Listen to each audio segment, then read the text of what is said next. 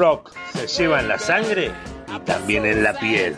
El puesto más puesto, merchandising de rock. Campera, buzos, remeras y gorras, todo personalizado de tu banda favorita. Nuestro teléfono es el 11 65 390828. Búscanos en Facebook o Instagram como el puesto más puesto. Expreso Rock, donde el rock aguanta y opina, man.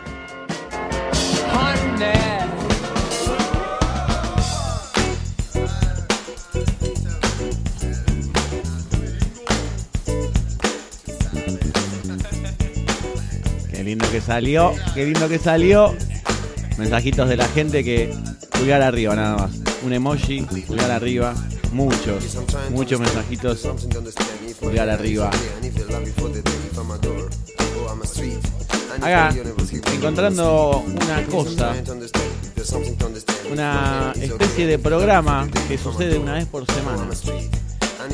Un programa que sucede una vez por semana. Y contamos un poco qué pasa acá adentro. Mucha gente trabajando, haciendo cosas interesantes, divertidas. No como así lo que viene ahora. Si son impresionables, chicos. ¿Qué hora es? A ver, ¿se puede? Uy, son- faltan 10 para las 10. 9 casi. Yo lo lanzo ahora, mira. Tengo unas ganas de que lo escuchen. Leyendas urbanas. El pollo nos cuenta una historia. Una semana cada una. Esta es la del viernes pasado. La que sucede con los muchachos de Aguanta y Opina. Mucha gente asustada, les voy a dar tiempo. Si quieren bajar un poco el volumen, prender alguna luz. Porque después de la historia la luz está apagada y uno, viste, la llave está lejos. La agarra Quickie, Quickie. No se para a prender la luz. Tengan cuidado, yo les avisé. Leyendas urbanas.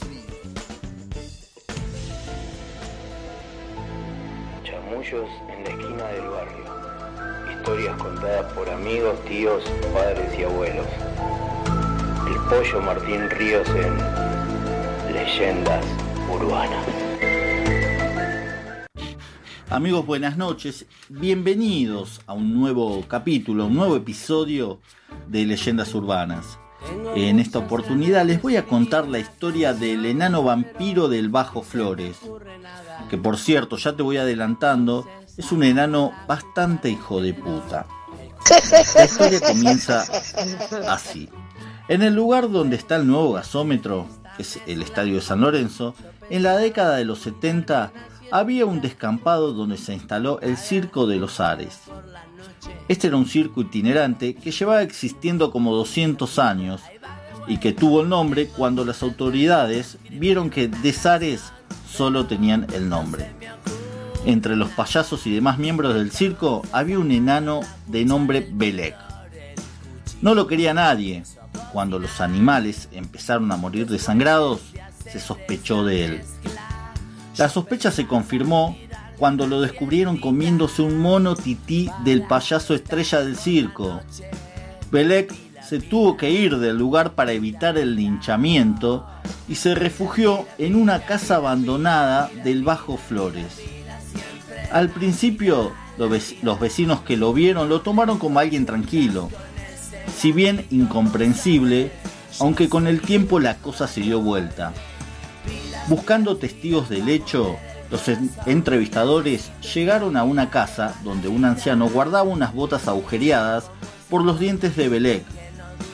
Contó que al principio, como parecían muertos los gatos vagabundos, a nadie le molestó mucho, pero que después empezó a atacar a la gente. Más o menos a partir de las ocho y media, nueve, ya nadie se animaba a salir de sus casas. El narrador dice que se salvó porque llegó a escapar del enano, que ya lo había mordisqueado un poco. Y al meterse a un almacén, mientras el enano se peleaba y le mataba el gato.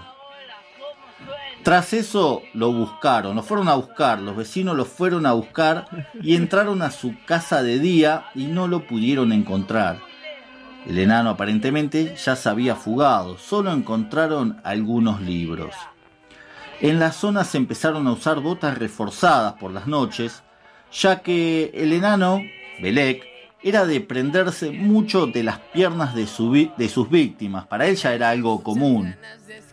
Tras eso, y con una referencia de alguien que les podía contar algo más de la historia, se reunieron con otro de los testigos en un bar. Su historia bastante parecida. Este se salvó por milagro de ese ataque, pero no se pudo salvar del trauma. Se dice que una vez, aunque se llegó a escapar, unos vecinos lo agarraron y lo cagaron a palo, y que en una época se enfermó, y sus ataques ya eran menos frecuentes. Al tiempo, este enano hijo de puta desapareció. Dicen que viven en el cementerio de Flores, esto lo dicen algunos, otros dicen que lo limpiaron los milicos de la época. Esta fue la historia del enano Belek, como te dije anteriormente, un enano bastante hijo de puta. Todos conocemos algún enano, tenemos algún amigo enano y sabemos que si bien no es de morder las piernas de los vecinos, eh, tienen mucha maldad. Los enanos, por lo cierto o por lo pronto, son bastante malditos. Eh, este fue un capítulo nuevo de Leyendas Urbanas. Nosotros estamos en Aguanta y Opina, seguimos con, con más efemérides, eh, tenemos más noticias. Ya viene Chelo con sus historias.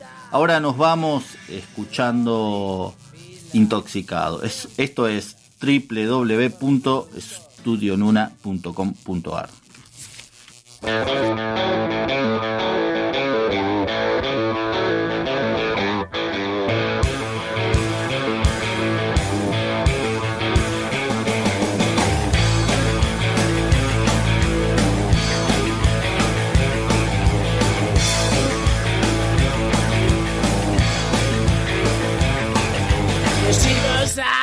está la acción. Están preparando mientras baja el sol. La banda que les gusta se presenta hoy. Chicos y chicas quieren rock. Quieren rock. Y quieren rock. Rock. Rock.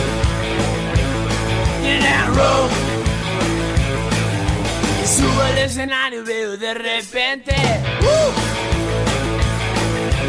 chicos intoxicados por el rock and roll. Ya colgaron sus banderas y cantan como siempre. Que salga la banda que queremos rock. Queremos rock. Queremos rock. Rock. Rock. Rock.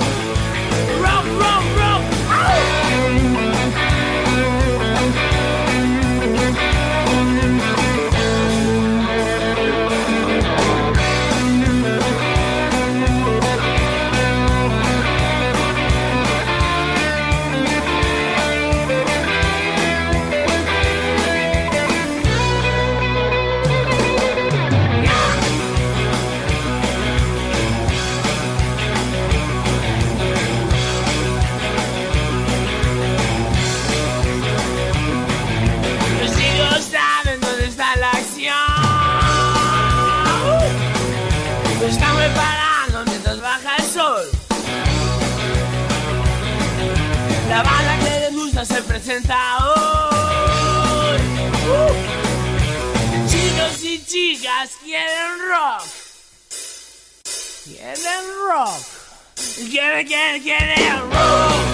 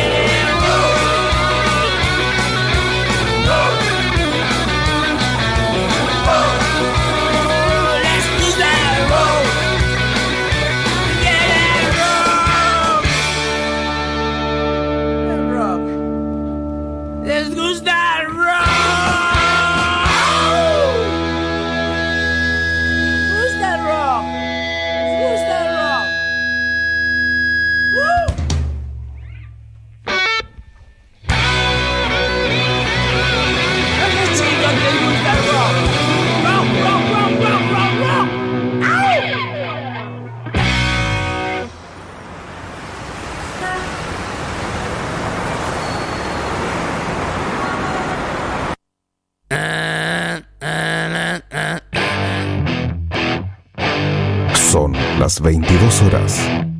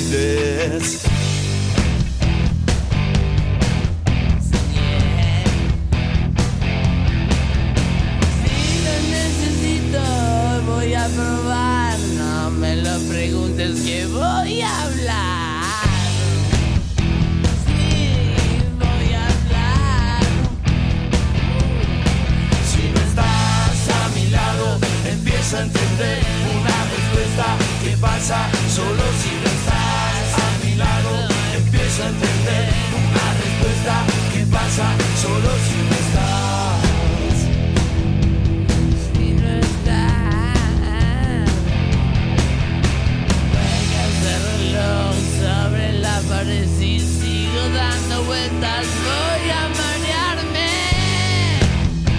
Sí, voy a marearme. Salgo por ahí, busco una señal. Toco mi guitarra, espero respirar.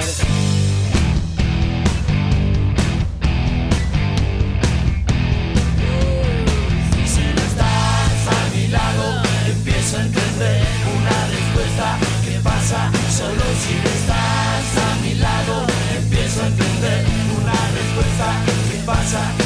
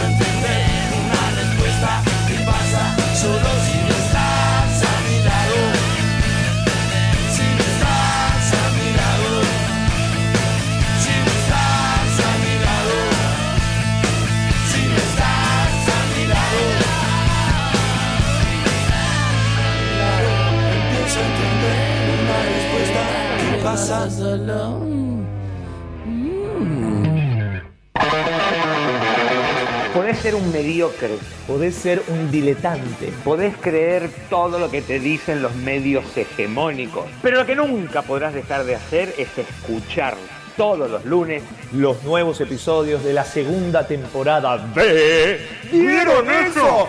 Por favor, no se olviden de seguirnos en nuestras redes arroba mago Nico Gentile, arroba Merpin Mago.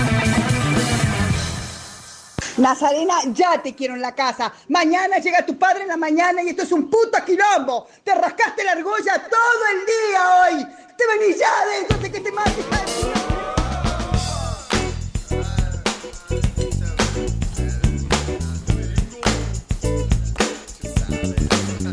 Enojada la doña, ¿eh?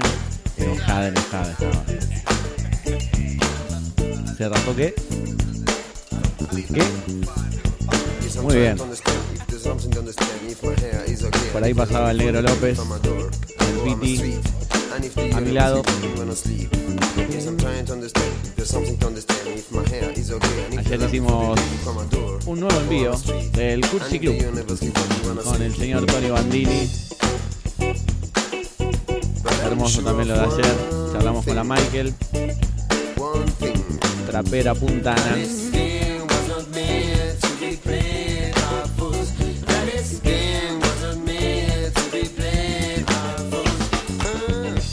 La semana pasada, o sea, la anterior a esta emisión, charlamos con Damián Reisnik. Hicimos un pequeño resumen de eso que vamos a pasar a continuación para que escuchen un poquito lo que anda pasando por estos lados. Eh, muy bonito, gracias a todos los que se comunican, los mensajitos, los pulgarcitos arriba. Genial, garpa mucho. Y musiquita, volvemos un cachito. Entrevista con un resumen ahí, con Damián Reisnik entre otras cosas, ¿no? Que hizo. ¿Te acordás la voz de La llama que llama? ¿Te acordás la voz? Si uno se pone a recordar, lo pone en lugares que nos hizo reír mucho. Vamos. Seguimos en el Cursi Club por Estudio Luna, aquí en el Caribe con Urbano. Y vamos a presentar un exponente del arte. Damián Dreisig iba con su botinero en la axila y al día de hoy se mantiene, que eso es lo más importante. Damián, ¿me estás escuchando? Hola, ¿qué tal? Tony ¿Cómo Bandini va? te saluda, ¿cómo estás? ¿Qué tal? Muy bien, bien, bien. Al ser escritor, ¿te imaginaste en algún momento un- un- un- una situación como esta? Al ser escritor, ¿no? No. Viste que, que uno escribe, pero dice eh, una situación como esta en la cual todo usando barbijo, pasa el no, barbuleo. no. No, no, no, no, no. No, no, la verdad que yo salgo con la escafandra y el barbijo y, y todavía no lo puedo creer, no lo puedo creer, no sé qué estamos, ¿qué es esto? ¿Qué- En tu caso, por ejemplo, ¿cuándo te diste cuenta que tu vida la ibas a dedicar al arte? ¿En qué momento vos decís ya desde, desde, no sé, 5 años, 10 años, 15 años, eh, conociste gente y te fueron llevando o ya lo tenías como eh, antes de nacer, Mm. este impulso artístico?